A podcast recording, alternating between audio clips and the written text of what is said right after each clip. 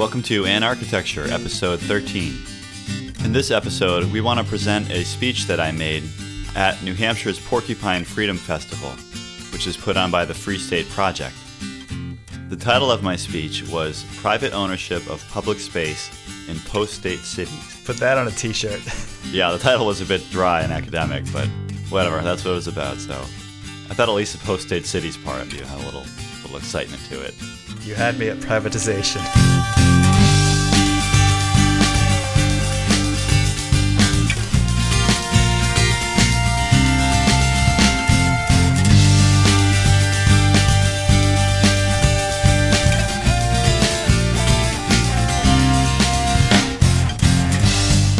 So, before we get into the details of your talk, let's explain what the Free State Project is all about. Free State Project was started a number of years ago uh, by a guy named Jason Sorens. He had written kind of a white paper proposing that libertarians should kind of get together and all agree to move to one place, specifically one state, and then start being activists there in that one state. So the thought is that once you get this concentration of people together, you can have kind of an outsized effect with your activism and political efforts. So the way they set this up, all it is is that they have this pledge that they want people to agree to. So the pledge says, I hereby state my solemn intent to move to the state of New Hampshire. Once there, I will exert the fullest practical effort toward the creation of a society in which the maximum role of government is the protection of individuals' right to life, liberty, and property. So that's a pretty broad definition, kind of open to interpretation and that's intentional. It, it, it kind of makes this a broad umbrella for libertarianism, where it's not picking certain issues or, or a specific idea, you know, like anarcho capitalism or something that people are working towards. It's this idea that people are getting together and doing what they think is right and what they think is best to promote the cause of liberty. Yeah, and as I understand it, I think there's a threshold of 20,000 pledges that once they get 20,000 people to sign up, then that's the trigger that within a certain period of time, everyone has to move to New Hampshire. Yeah, so once 20,000 people sign this pledge, they've all agreed to move to New Hampshire within five years. And just this past year in 2016, they actually hit that number. They hit the 20,000 pledges. Oh, really? Yeah, I didn't realize that. Yeah, and so over the next five years, at least in theory, a lot of these people should be moving to New Hampshire. I'm glad I've got a rental property there.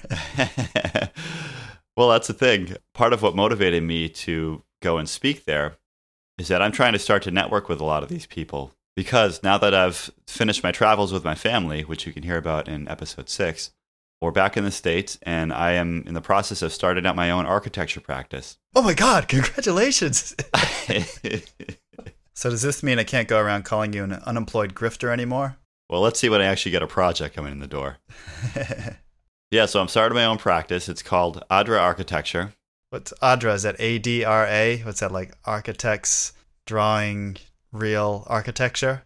Is that some sort of acronym or what? Yeah, right. Well, if you want, everybody can go to my website, www.adraarchitecture.com. And I have a blog post there titled, What Does ADRA Mean? It's not an acronym, it's a word that I learned during my travels that uh, has become kind of meaningful to me as I'm now starting up this practice. So definitely check that out. You can see some of my projects I've worked on in the past and get a sense of the vision for my architecture practice. If anybody's in the New England area, I am focusing on Maine, New Hampshire, and Massachusetts, specifically on residential, commercial, and healthcare projects. My background is primarily in healthcare, but I've also done some residential and commercial projects. So, the fact that there are now going to be 20,000 libertarians moving to New Hampshire, buying houses, possibly building houses, starting businesses, I thought it would be a really good idea to start to try to get to know some of these people. Because who knows, even if a handful of them want to come here and build a house or fit up a space for their business, I want to be the guy that can help them do that. So I did have this self-interested, profit-seeking motive here in, in going to PorcFest and presenting there. And I assume that you'll be sponsoring the podcast as soon as the money starts flowing in, right? At the moment, 100% of the proceeds from Adra Architecture are going to support an architecture podcast. Subject to revision terms and conditions apply. So one problem is that, of course, I'm not actually a Free State member.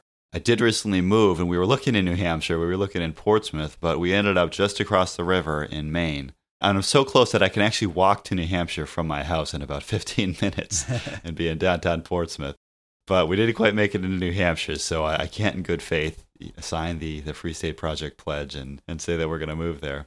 However, of course, Joe and I both grew up in New Hampshire, and I worked there for 13 years before I, I went off uh, traveling with my family and, and I'm now starting my practice. And of course, I want to be working in New Hampshire. So uh, hopefully that's close enough for free staters to feel that I'm, I'm you know, there and, and involved in the community. And I'm hoping that as people are coming here and looking for advice on kind of where to move to and what to do and how to, how to get involved, that hopefully I can be a resource for them. I guess if any of them want to move to Australia, they can call me. well, maybe that rental unit you have, maybe when that turns over, we'll see if we can get a free stater in there. Yeah, so we really haven't even had a chance to talk about PorcFest since you were there. I think I managed to get through to you on Skype at one point for about five minutes, but then you had to go jumpstart your car or something, so you hung up on me. yeah. So, how did you line up the speaking gig? Well, they're pretty open to, to inviting speakers in. Um, this is a four or five day festival, and it's an outdoor festival. This is all kind of campsites, and they have, I guess, there's a motel there and, and some cabins that you can rent. But most people are out there camping, which is what I did. And so it's this outdoor summer festival. Um, this is up in the White Mountains of New Hampshire on a campground. This is actually the 14th annual PorcFest that they've had. And first of all, the reason they call it the Porcupine Freedom Festival is that the porcupine is the mascot and the logo for the Free State Project. And I think the idea there is that a porcupine, you know, is not an aggressive animal, but but if something attacks it, it, it defends itself or something like that. I think Kim Jong Il came up with a similar philosophy for North Korea. well, he's a libertarian, isn't he? Pretty much.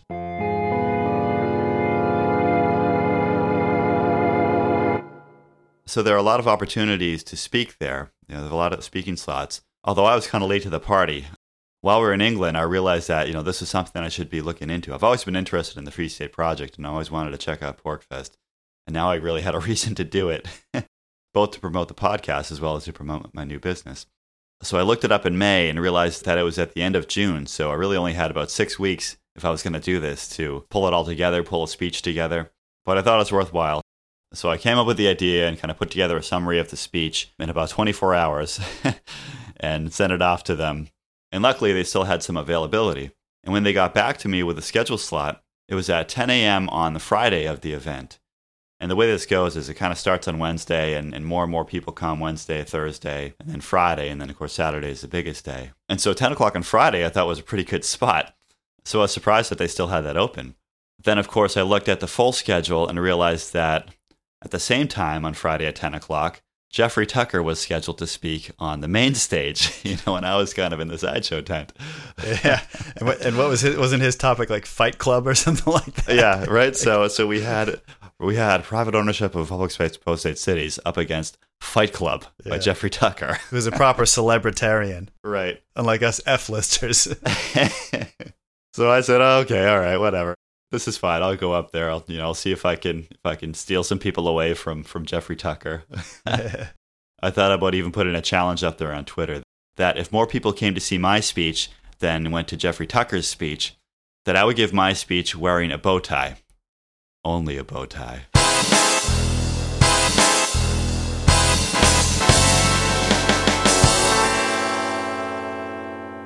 So, fortunately for me, although it was kind of unfortunate, a few weeks before the event, I noticed that Jeffrey Tucker's name had disappeared from the schedule. Now, I would have loved to have seen Jeffrey Tucker there. He had been scheduled to speak two days, so I could have seen him on Saturday. But at the same time, I was kind of glad that he dropped out for whatever reason, um, because that hopefully freed people up to come and see my speech on Friday morning. Victory by attrition. I'll take it any way I can get it. so, how many people did actually come to your speech? I'd say I got about maybe 30 to 40 people who came, and some people kind of you know came in and out for, for part of the speech. But yeah, it, it seemed like a pretty good crowd. Especially it was actually pouring rain on Friday morning when my speech started. Although I think the sun came out by the end of it, so I was pretty happy with the crowd I got. And after the speech, I got to talk to a handful of people in the audience who had questions or comments, or you know just wanted to kind of continue the conversation. So that was really cool, and that was pretty typical of a lot of the events there. That you know, after someone would speak, you could go up and talk with them about, you know, whatever the topic was. Everybody seemed to be pretty accessible to anybody who wanted to meet them. How many people were there altogether at the whole festival? I think they say that they get around like 1,500 people there. Okay. So it's a pretty good size event. And a lot of these people are people who are Free State Project members, but who haven't made the move to New Hampshire yet. And so for a lot of them, They're coming here. They're trying to find out what it's like in New Hampshire, trying to understand how they can get involved and where they want to live and, and just what the whole movement is about up here. So, what was the crowd like? I imagine that now that Trump's in office, a lot of the kind of people that want to end the state would be big time Hillary Clinton supporters. Is that the kind of crowd it was? Yeah, I didn't meet too many people who were with her. but I will say that it was a, a very diverse group of people you had maybe not quite Hillary supporters, but definitely kind of the the bohemian kind of hippie, you know, crowd. And this was a camping event, so that kind of thing is, is usually to be expected at these kind of outdoor festivals. Those guys were already there when it started. yeah. You had kind of the tie dye shirt wearing crowd. You know, then you also had like maybe the Texas ex military guy with an assault rifle over his shoulder. And then you had kind of the Bitcoin computer geek crowd there. Did you ask any of them how we can get people to donate Bitcoin to the podcast? Technology hasn't solved that problem yet. Come on, guys, get to work. And then, you know, there were also some families there. They had a, a, some really cool events for kids, and, and there were just kids running around the whole time. Kids of all ages, young kids to up to teenagers. And then there were kind of business people and maybe more academic people. And what was really cool to see was that all of these, you know, very diverse people all just got along and, and talked to each other. And we're all very welcoming and, and interested in each other. And so you'd have, you know, the the Grateful Dead tie dye guy talking to the ex military guy with a rifle. and sometimes you'd even have like a, the Grateful Dead tie dye guy with his own rifle. so this is the kind of big umbrella that I think libertarianism creates that once people get on board with the principle of non aggression, then it really creates this common ground where it breaks down some of the perceived divisiveness. Where, you know, if you were out at some other political event and you saw some tie dye guy talking to an ex military type of guy, you'd probably just assume that they were on complete opposite ends of the political spectrum. And I'm sure that a lot of these people have different priorities that they're promoting. We often say that they might have different ends that they're seeking, but everybody agrees on the means of trying to achieve their goals without relying on the initiation of force. So, what did you spend the rest of your time doing there? Well, besides giving my speech, I actually was a sponsor of the event for Adra Architecture. So I had a booth set up there just to get my name out there and possibly talk to people who were interested in coming to New Hampshire and building something. So for the most part, I hung around the booth because, you know, of course, I wanted to be available for people. But I did get out to a handful of other speaking events. So one I went to was a debate about zoning. Okay. And then, of course, I went to the keynote address, which was Patrick Byrne, who was the CEO of Overstock.com who turns out to be a principled libertarian. And I think he's speaking at, at PorcFest before. Yeah, so it was cool to hear him talk. There was another debate I went to about immigration, which is relevant to our, our episodes six and seven. Not, not to mention the episode that started as episode eight and is now episode who knows, which we started months ago and haven't finished yet. Yeah, by the time we finish that episode, Trump will probably have already built the wall. well, then we can do an episode about the wall. That's a built environment thing, right? We're just waiting for Trump to give us more material so we can wrap up that episode. Another speech I went to that I thought was really cool. Uh, this guy named Dale Brown from an organization called, I think it's the Detroit Threat Management Task Force or something like that. We'll put it in the show notes. I only caught about the, the second half of his speech. I, I think he's like an ex cop. He started this organization in Detroit and they're essentially a security agency. So, so businesses, you know, office buildings, um, can hire them to protect their property as, as a security. But they also do a lot of, of outreach and work in the neighborhood to try to diffuse situations and to try to work with the community to create what they call nonviolent outcomes from potentially confrontational situations. And so he's talking about, you know, what, ha- what do you do if you get into this certain situation? You know, how do you get out of it? How do you resolve that? Peacefully. And, and, I'm talking about, you know, a situation where some guy's got a gun to your head, you know? How do you get out of that? Yeah. And I mean, this guy was literally like, so he gave this whole speech kind of talking about that. And then afterwards, he was like holding court and like showing people like like demonstrating all these moves he can do to get out of these situations. I mean, this guy, it's like it's like Jason Bourne kind of stuff, and this is like he's like a pretty big guy, you know. And he was the the way this guy can move and and he kind of do all this stuff. It's like I don't know, like jujitsu or something. but that was really kind of eye opening and, and entertaining. and it wasn't just the the physical stuff that he could do, but then he would talk about, okay, so this is what you do. You do this move, you know, and then now you've disarmed this guy. Now the guy runs away and you got a gun in your hand. now what do you do? You don't know if there are bodies on that gun or whatever. and so then he talked about the whole, you know, then, you know, when do you call the cops? What do you say to the cops? You know, right. how do you deal with it, you know, legally? And, and, uh, and so he kind of thought holistically about all this stuff. uh, it was really, really kind of interesting. Yeah. I'd love to, I don't know, maybe we'll try to get him on the show sometime to talk about protecting your home or protecting your facility or whatever. I think he's been on Tom Woods before. Probably. You know, yeah. of course he has, right? in a thousand episodes or whatever that, that he's done. Uh, I'll try to dig that up and put it in the show notes if I can find it. Yeah, that was, that was one presentation that, that really stood out for me. And they did a lot of other events too. Like they had a pig roast and they had they had a burning porcupine, you know, kind of like Burning Man, where they made some kind of little porcupine thing that they lit on fire. Then, of course, they had booths set up. So they had booths for activist organizations. Like I was actually right next door to the New Hampshire Libertarian Party. um, and there were some other businesses there, like mine, who were promoting their business. And of course, they had people there selling food and, and selling other merchandise. So yeah, so I set up my booth there. I called it the Adra Lounge. Ooh, swanky. yeah, since my speech was about public space, I was trying to create my own little piece of public space right there at PorcFest. so I had some inflatable couches. I had some camping chairs. So this is all under a little tent. My wife, who's a graphic designer, had gotten some banners printed up for me, so I had the whole thing, you know, looking pretty good. You're talking about An Architecture podcast banners, right? what I did is I took, I, I did make a little business card that had Adra Architecture on one side Yeah. and An Architecture Podcast on the other side Nice. because I had billed myself in the speaking slot as An Architecture Podcast, but then my booth was for Adra Architecture. So I wanted people to get the idea that, you know, I was, these were the two hats I was wearing. Uh, you're like Bruce Wayne. That's right. That's exactly right. I'm An Architecture.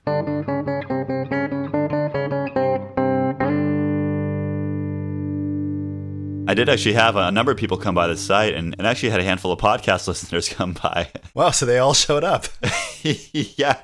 Yeah. So I want to thank every single one of our 12 listeners for showing up to PorcFest. Nice. But it's really cool for people to kind of recognize me as, oh, you're the An Architecture guy. Or, or if they hadn't listened to the podcast, some other people had at least heard us on Tom Woods. Yeah. Yeah, I actually did have at least one person dub me a celebritarian for having been on the Tom Woods show. Nice. So I'll take it when I can get it. That's right.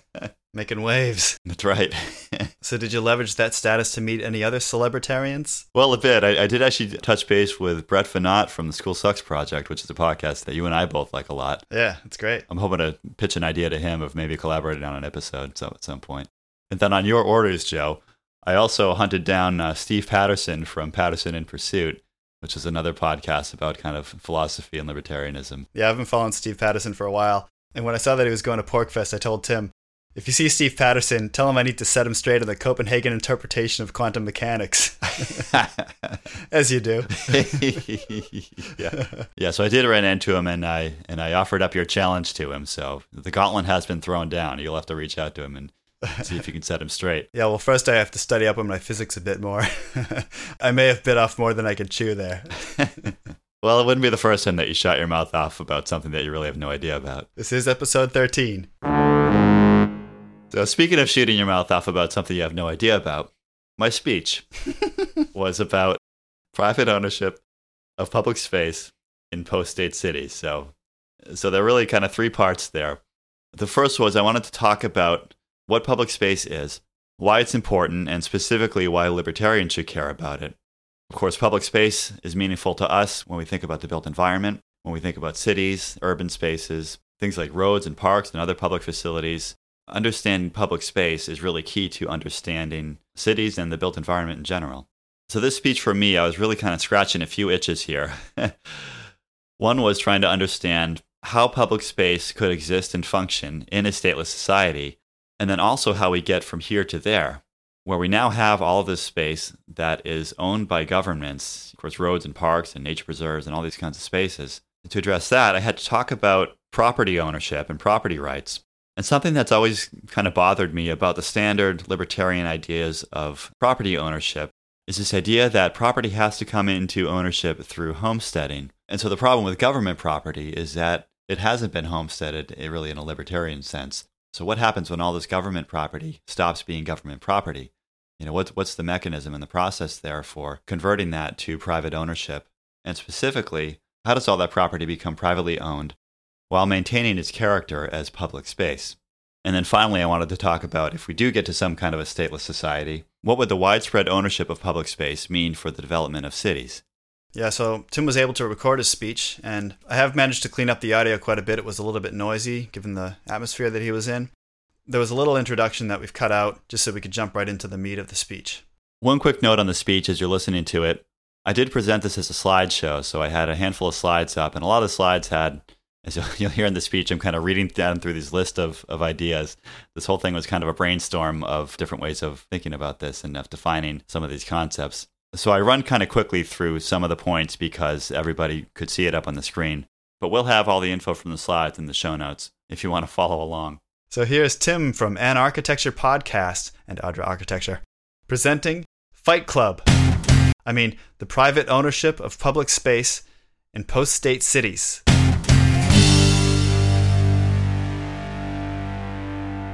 Okay, so our, the topic today, as I said, private ownership of public space. Um, this is a quick overview, and then I'll get into it. Um, I want to start by defining what public space is so that we all understand what it means to, to have public space, to have access to public space, and what are some of the, uh, the rights associated with that. Um, then I want to talk generally about ownership of land, some kind of basic principles of, of property rights, property ownership, how land comes to be owned. Then talk about government property and um, potential means of divesting government property uh, again, the idea where we have a lot of public space that is owned by government, we have to understand how do we get from here to there? How do we take what is now government property and move that to a point where it can be um, owned by private organizations, non governmental organizations? Uh, and then from there, I want to talk about specifically about ownership of public space. What are some different ways that public space could be owned and still re- retain its character as public space that's available to everybody? And finally, I want to talk about a little bit about how widespread private ownership of what is now public space, uh, what the implications of that could be for what I call post state cities. If we get to some kind of um, stateless society where, where all this land is privately owned, what does that look like and what does that mean for our cities? Uh, so, first of all, what is public space and why should libertarians care about it? Uh, this is a topic that uh, some libertarians have addressed over the years, but I think it, it probably hasn't gotten the attention that it's deserved. Um, I think it's a, as you'll see when we get into it, it covers a lot of ground. Um, and I think there have been kind of varying views and maybe conflicting views among some people who have written about it. Um, so I think it's a topic that's, that's worth thinking about and worth discussing for all of us. So this is my definition of public space. Um, I say that public space is space that is accessible to non owners without invitation with some reasonable restrictions. Um, so generally, private space you need an invitation from the owner to come onto the space, otherwise, you're considered a trespasser. Um, public space, we've turned that around a little bit. Um, generally, there's an expectation that you can enter and occupy a piece of property if it's public space um, without somebody trying to, to kick you off it.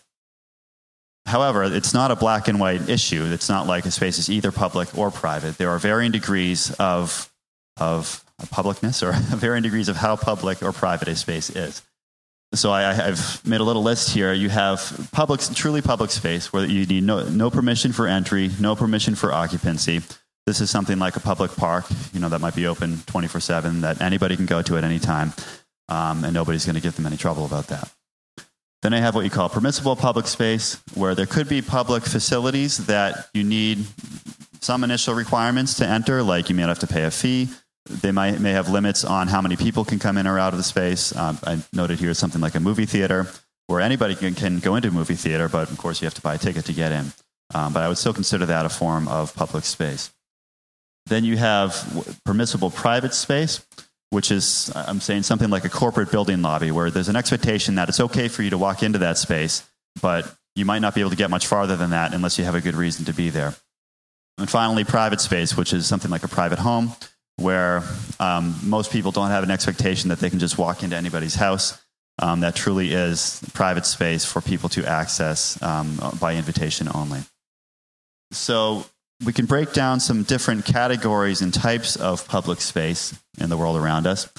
I've broken this down a few categories. We have open space, which is plazas and parks, what I call urban open space, natural areas like hiking trails, nature preserves, preserved farmland, and beaches enclosed parks like theme parks and amusement parks, and then certain kinds of buildings. Obviously, public space isn't just outdoor space, it's indoor space as well. So, certain types of buildings like social and cultural facilities, museums, theaters, community centers, libraries, uh, tourist attractions, sports arenas, what I call mercantile facilities, farmers markets, malls, shops, restaurants, transportation facilities, airports, train stations, bus stations. And then, in addition to these, those kind of buildings, we have what I call pathways, which are things like roads and rights of way, ways to get from one place to another. You could even include waterways in that, with rivers and lakes and oceans. And of course, every road ends in a parking lot, so I've included parking on there uh, parking lots, garages, and, and even on street spaces. As I said, there can be reasonable restrictions on public space, on access to public space. And I don't think that, that having restrictions on public space necessarily disqualifies it from, from being defined as public space. So, first of all, you can have what I'm calling administrative restrictions, which are fees for use. You know, some even, of course, even government properties like state parks, um, often you pay a fee, you pay a little fee to get in, um, or maybe you pay a fee to park your car there. For roads, obviously we all pay gas taxes, and that ostensibly goes to to fund the roads. Um, but there are toll roads, and and this is all these are all things that aren't really a big deal for people. I mean, I think one of the big fears people have about privatizing public space is that all of a sudden you're going to have to pay money to go into all these spaces. But I would argue that in a lot of ways, we're already paying money um, to support these public spaces. Um, and even the idea of paying fees or road tolls aren't really that, that big of a deal. Most people um, are accepting of that and understand that, that it makes sense to pay some fees for your use of space. Another kind of restriction is, is hours of use. Again, a lot of public parks say something like from dusk till dawn you can be there.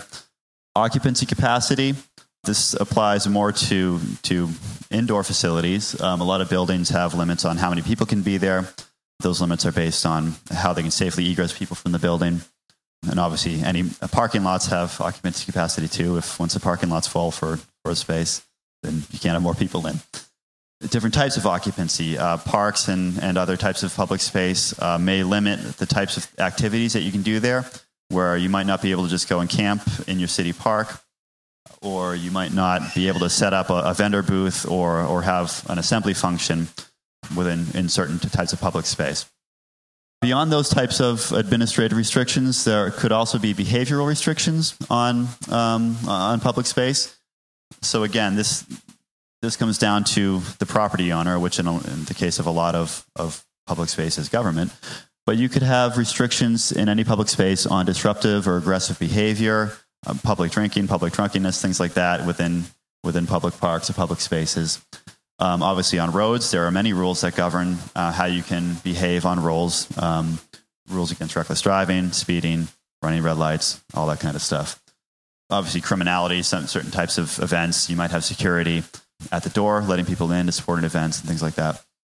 Um, and, uh, and then again, health and safety risks, as I mentioned, setting occupancy limits so that uh, people can come in. There, there could be public spaces. Might, might not be a popular thing here, but there could be public spaces where people don't allow firearms in, things like that. So, getting some some looks from the front row here. But you know, as, as for private property owners, they are able to to set some some reasonable restraints on people accessing their uh, their public space. So, why is public space important? Really, it's I see it as something that's essential to human function. And if you imagine uh, the, the cities and the world around us without public space, it would be really hard to, to, to function, to get places you need to go, to get to your the grocery store, to get to your job. Having public space gives people freedom of movement to get to, from one place to another on, on roads, as I mentioned. It provides space for markets um, where you have access to goods and services in stores and restaurants and shopping malls. It provides opportunities for recreation, access to nature and history and the arts, as well as spaces for social interaction, public discourse, protest, and celebration. Um, often these kind of things happen in public spaces. So, to summarize this definition of public space, um, it is space that is accessible to non owners without invitation with some reasonable restrictions. There are many types, as I mentioned open space, buildings, and pathways. They can be government owned and privately owned. Uh, the fact that a, a, space is, is privately owned doesn't exclude it from, from being public space. In fact, a lot of the public space that we function in from day to day uh, is privately owned. Public space is not a black or white definition. There can be varying degrees of access um, with varying degrees of permissions and restrictions set by the property owners. And many private facilities even have public space components like a, like a public lobby in a corporate building.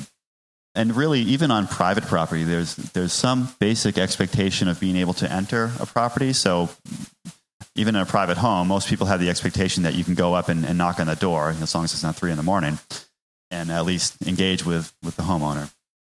And again, there can be reasonable restrictions on entry and occupancy in spaces, and I don't think that disqualifies it from being considered public space.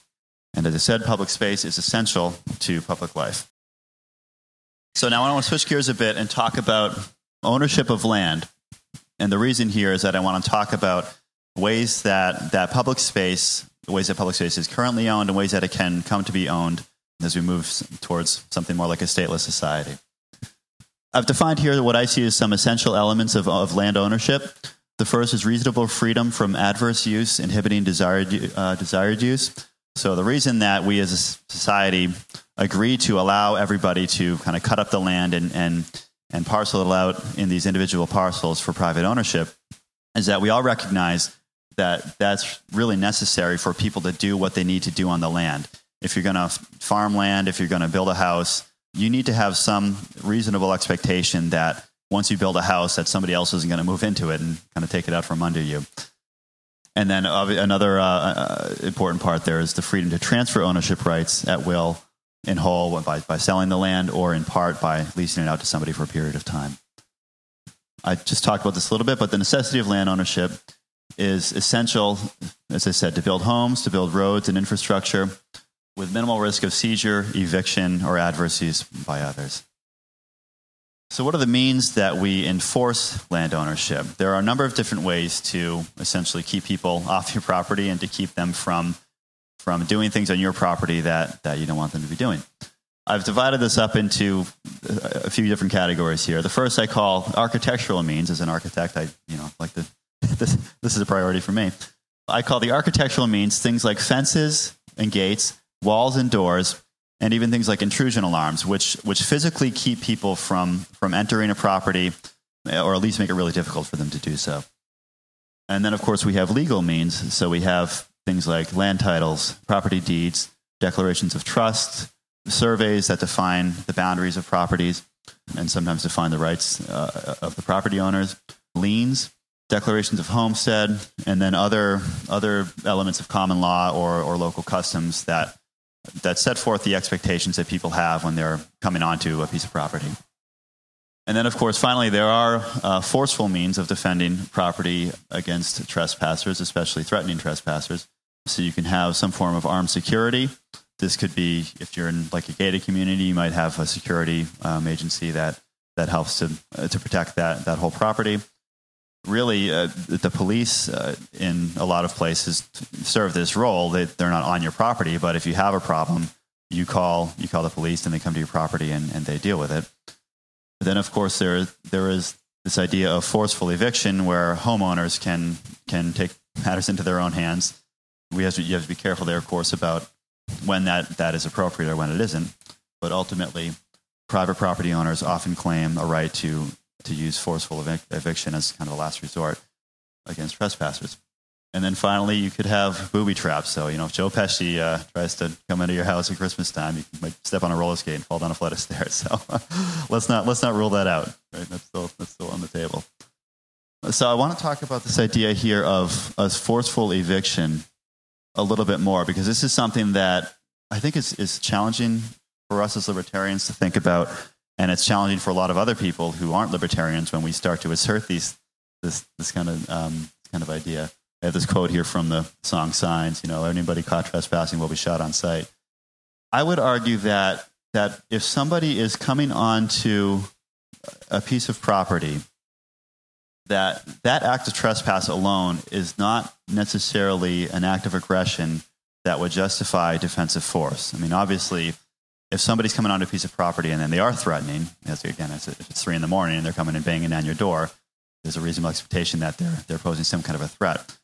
But it really, if somebody's threatening you, it doesn't matter if they're on your property or not. You have the right to use defensive force. That really has nothing to do with whether you own own the property or not. So this idea of of using force to evict somebody from from a piece of property, I think is is challenging for us to to square off with the non-aggression principle, which says that, that we can't initiate force against people. One way we can, we can address this is we can say, well, okay, has the trespasser consented to force being used against them? You know, if somebody has a sign up that says, that says anybody caught trespassing will be shot on sight, does that mean that somebody coming onto that, that piece of property has consented to, to what the owner has, has put out there? And just to be clear, um, you're actually not allowed to shoot anybody who comes onto your property. You're allowed to put the sign up, but as freedom of speech, but um, you can't just start, you know, gunning them down. So I would say that that any property right or somebody asserting a property right that gives them the right to forceful eviction, we do have this in society, but I think that we need to rely on local laws and customs. I would say that the right to use force to exclude or evict people from a certain area of land is not a some kind of a, a priori natural right. I think that that it's based in the principles of property ownership, and that the principles of property ownership are based on uh, kind of pragmatic needs of of creating societies where people can be productive, where they can build things, where they can live in, in certain places with reasonable security um, uh, and expectations of, of privacy.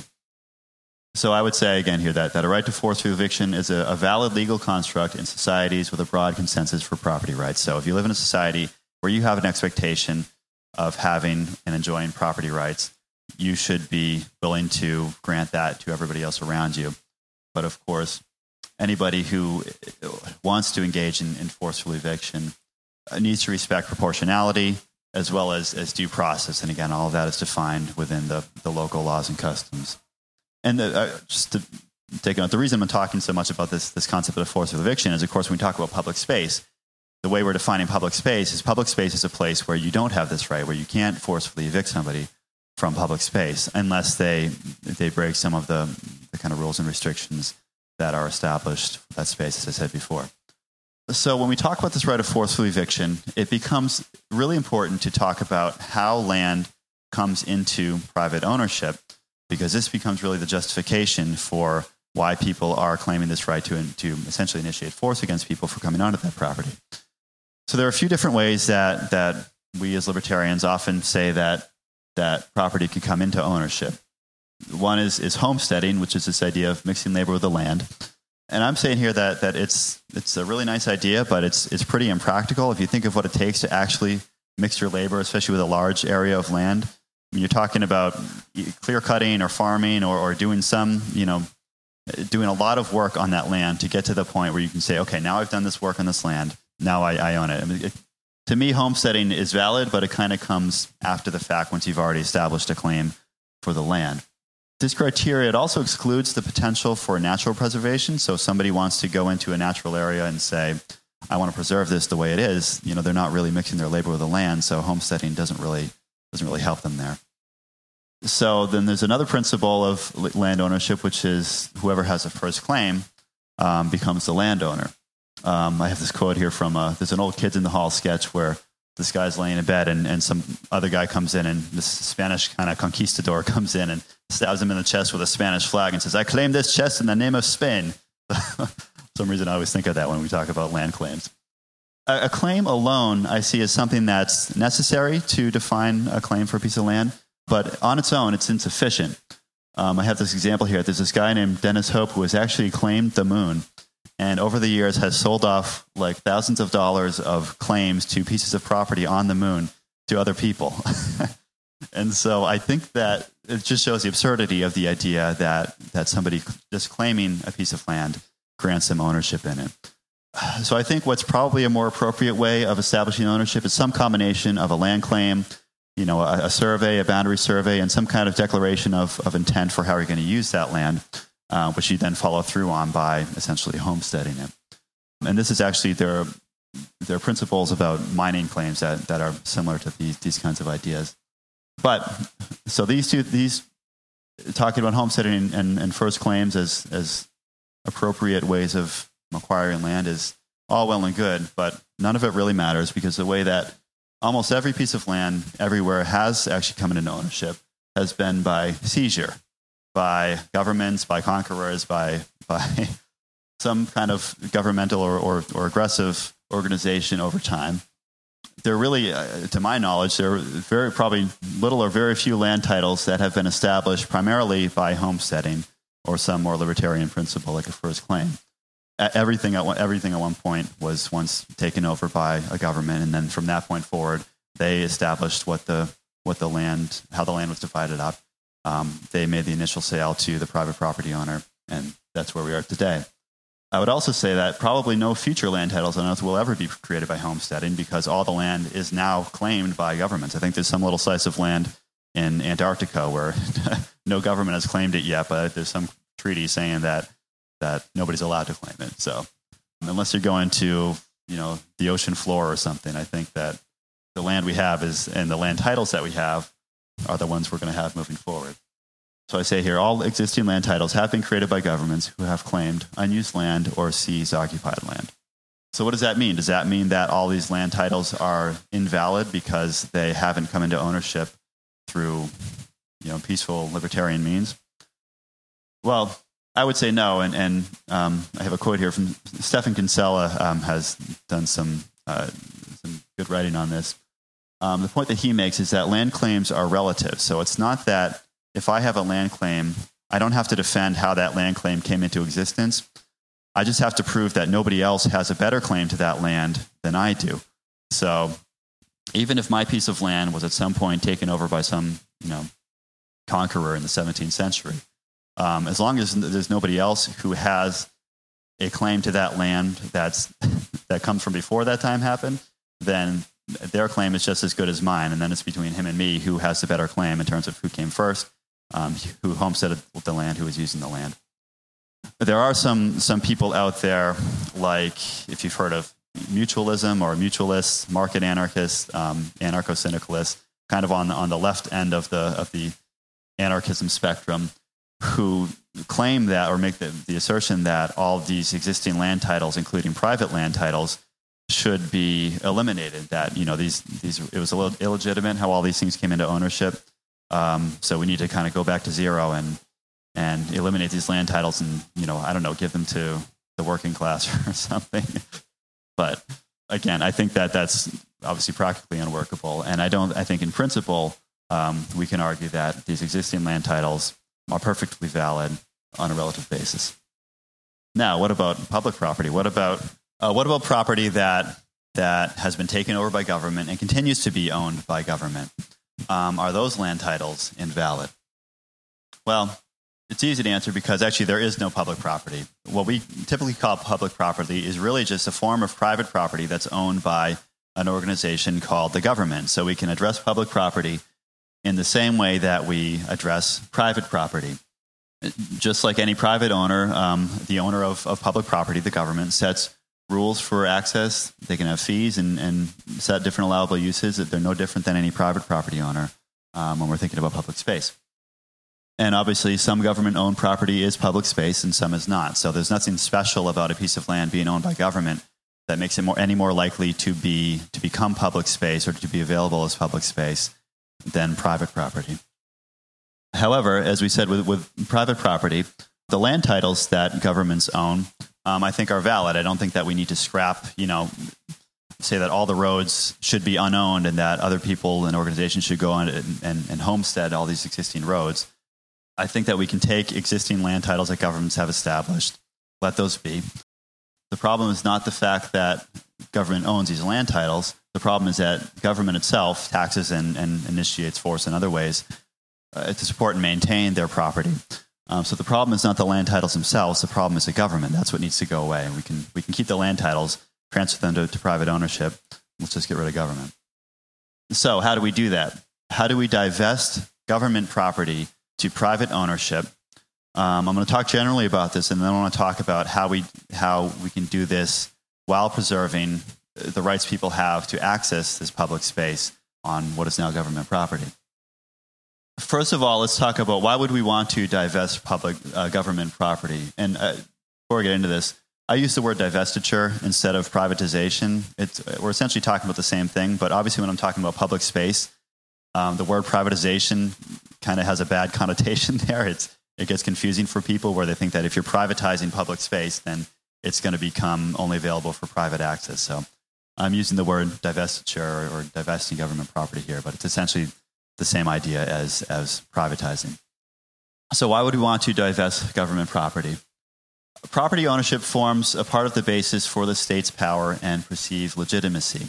So, we have uh, all kinds of government owned amenities like roads, parks, beaches um, that are things that entice people to support government taxation and other government, government policies, government power. This is kind of like the idea of, of the Roman bread and circuses and I make the argument here that, that people have this idea that government is collecting taxes to build infrastructure for them, when in reality, in reality, they're often taking that tax money and spending that money blowing up infrastructure in other countries around the world. Another point here is that removing property from government ownership creates less justification for eminent domain. This is a kind of a minor point, but it's, it's really important to some people who are directly affected by it, obviously. If government isn't building roads, they don't need to take more land to continue building roads there are ways that other people have talked about ways that, that roads can be built and maintained privately without relying on eminent domain. When we start to think about uh, trying to move towards more of a voluntary society, kind of radically reducing the role of government, private land ownership becomes a big part of that. There's this idea that, that when you get to some kind of a, a stateless society, that private land ownership would really be the basis for establishing rules throughout that society so you would have, we would replace what are now governmental rules with a whole kind of different tiers of, of authority and, and rule, rule setting. You could have landowners establishing rules for how people can, can behave on their property. You have deed restrictions that restrict how the landowners can use their property and to some extent what, what restrictions they can put on, on people who are coming onto their land.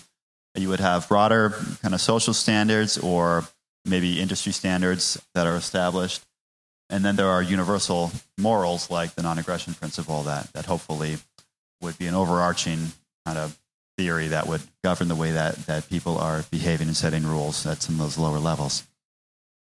Another point here is that if we're trying to think about reducing uh, reducing government services so that again those we can move to more of a voluntary society where, where all the services that government now provides are provided within the private marketplace.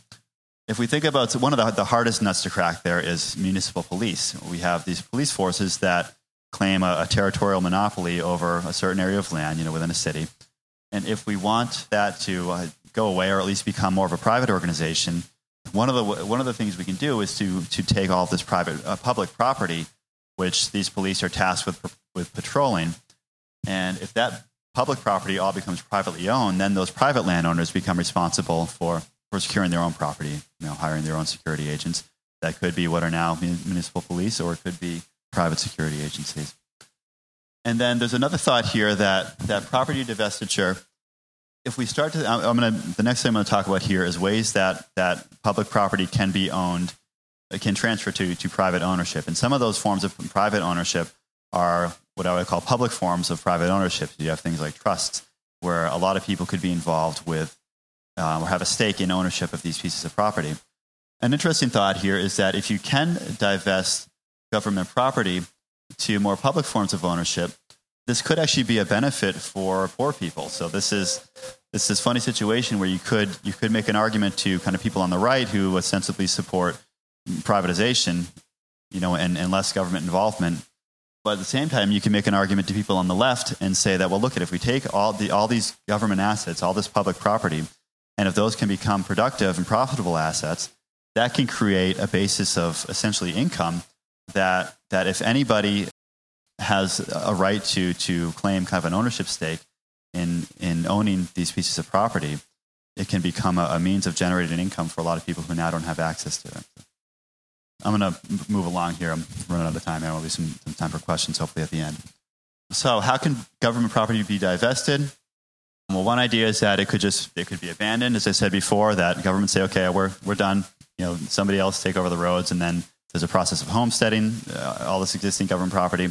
That to me seems pretty unworkable, other than maybe for unused land. There's an idea that Hans Hermann Hoppe and some other libertarians have talked about, which is this idea that that since taxpayers have paid for all of the improvements to build the roads and to, to uh, build the public parks and all these things, that all this private public property should be either auctioned off or just or somehow returned to taxpayers and that the taxpayers should benefit from it which is understandable but i would argue that taxpayers are not the only victims of government that they're you know they're just one class of people who government has affected so why, why do they get a special benefit or special rights to to all these government assets um, if these things were to be privatized there's this idea that you know you could have revolutionaries come in and, and seize all the government land, and then somehow they would they would make it available uh, to everybody else. This is problematic to me. Uh, um, obviously, that it really just replaces one government with another government, and then it creates this this kind of conflict over these pieces of land where they've been now taken over again by force. There's another thought that you could take existing government departments like your Parks and Rec department and your the road, you know, the road department, and spin those off as some kind of a private organization. This might actually be workable and might be might be a reasonable thing um, as a way of kind of transitioning to more private ownership of of public property. But there are problems there. Obviously, there's a risk of, of monopoly, which uh, we have now. They're they're all monopolies now. But I think there are there are problems with having all that property just remain with one with one organization and then, of course, there's still a question of, well, then who owns this spun off organization and who benefits from that? So I have this other idea I've, I've been kind of spinning around in my head, which is this idea of what I'm calling opt in trust. So this is a, a trust. First of all, there are, there are land trusts where a group of people get together and they take over, for example, let's say preservation of a certain area of land. So um, I just recently spent some time in England, and there they have this organization called the National Trust, um, which a lot of people have donated these this kind of estate properties to. There are a lot of natural areas as well. It's a huge organization. They own a ton of property within England, um, and it's all made available for for public use and public access. So you can go into all these amazing kind of mansions that people have built over the years in England, all these historical places, and it's all this is all a, a non-governmental kind of voluntary organization, and it works really well. So the idea there is that you could have some kind of trust. uh, trust just means that a group of people get together and say, we're going to create this organization It's governed by a certain set of rules. And there are different ways that, that people can join that trust or, or, or leave and different benefits that they get from it.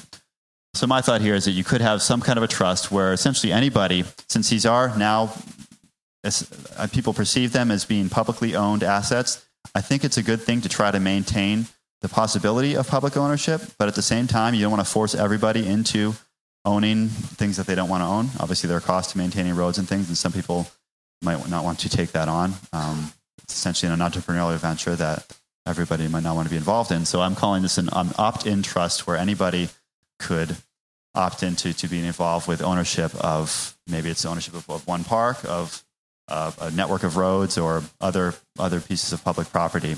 That could become an organization that could be set up and could be created, and then you know once once uh, governments kind of come to the light of, of libertarianism, they could at least have these organizations in place that could be receivers of, of government property. So, long way to get from here to there, but there's a thought here that there is a way possibly for these things to be owned, possibly in a public way. This is a quote here about this fear that people have about, about access to public space, that if you privatize all this public space, that everybody else will just be crammed out. There will be nowhere for people to go. They'll be stuck on whatever piece of land they happen to be on. Um, so I want to talk about how we preserve access rights to public space. I would argue that existing public use of governments of, of what are now government owned spaces has been homesteaded as public space, so that this, this is something that we need to preserve. Things like roads and parks, once a private owner takes over, I don't think they, they can just say that, okay, now we own it, we're going to say who gets to come in and who doesn't. I think that they need to preserve that as public space again, with some reasonable restrictions on how people use that space, like traffic laws, fees for use, hours of operations, things we talked about before.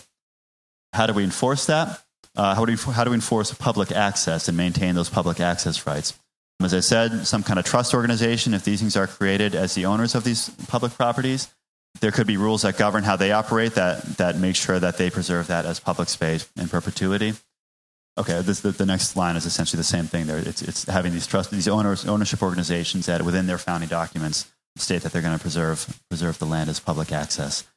Then you can also have deed covenants. So a deed covenant means that on the, the property deed that defines what the boundaries of the property are and who owns it, you could have a covenant or an easement on there that says that this this land will be available to to the public for public use in perpetuity. And in that case, the, the private property owner does not have the right, at least on his own, to say that to exclude people from that land. He would have to respect that easement in the property deed. There could be some means of getting some broad consensus for people to overturn that, but in general, a deed covenant could be a way to preserve public access to what are now public spaces.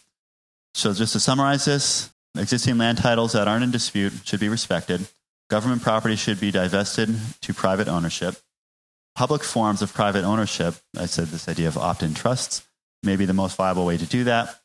But when we do that, public access to what is now existing government property, government public space, should be preserved by some kind of, of legal right. I'll wrap up here because I think we're out of time, but I'll just say quickly the, the, the, thought here of how this could impact cities as we get to more of a privately owned voluntary society.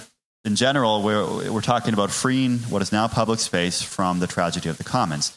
So you have the tragedy of commons is this idea that when a lot of people use a piece of land, nobody really takes care of it because they're all just just going in and, and using it the way they want to, and they don't really care about the long term the long term preservation of that land. I would argue that private ownership of, of public land and private space can bring market efficiency, value discovery, and accountability to public space.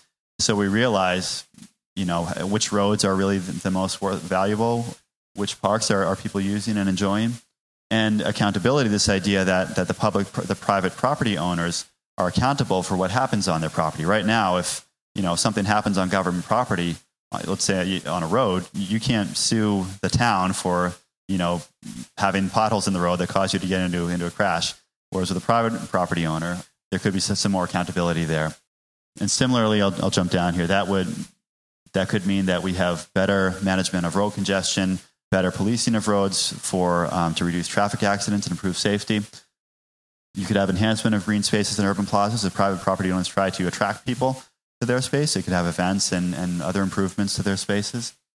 Parking is uh, again we keep talking about parking. Parking is another another thing that, that could be appropriately provided. Right now, I think a lot of places we have too much parking, and so as private property owners, I think that parking would be provided more reasonably as uh, by private owners mass transit, I think, could become more effective if we start to have more rational pricing of roads, uh, where we don't have right now everybody gets to ride on the roads for free to go everywhere, and I think that that could improve mass transit if if we start to price that appropriately. And similarly, if you start to price roads appropriately, it starts to mitigate sprawl, which many people recognize as something that's unsustainable. Last slide here. With or without a state, the thoughtful divestiture of state property to private owners could enrich our cities and towns with a flourishing of public space.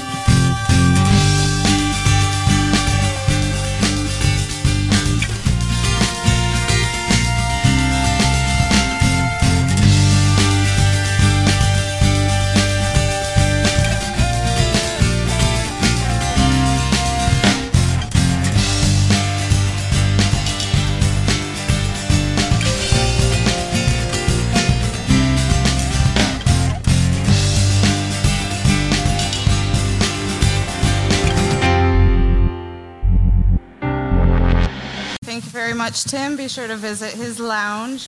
Next up, we're going to have Tony Lekas talking about um, gun handling.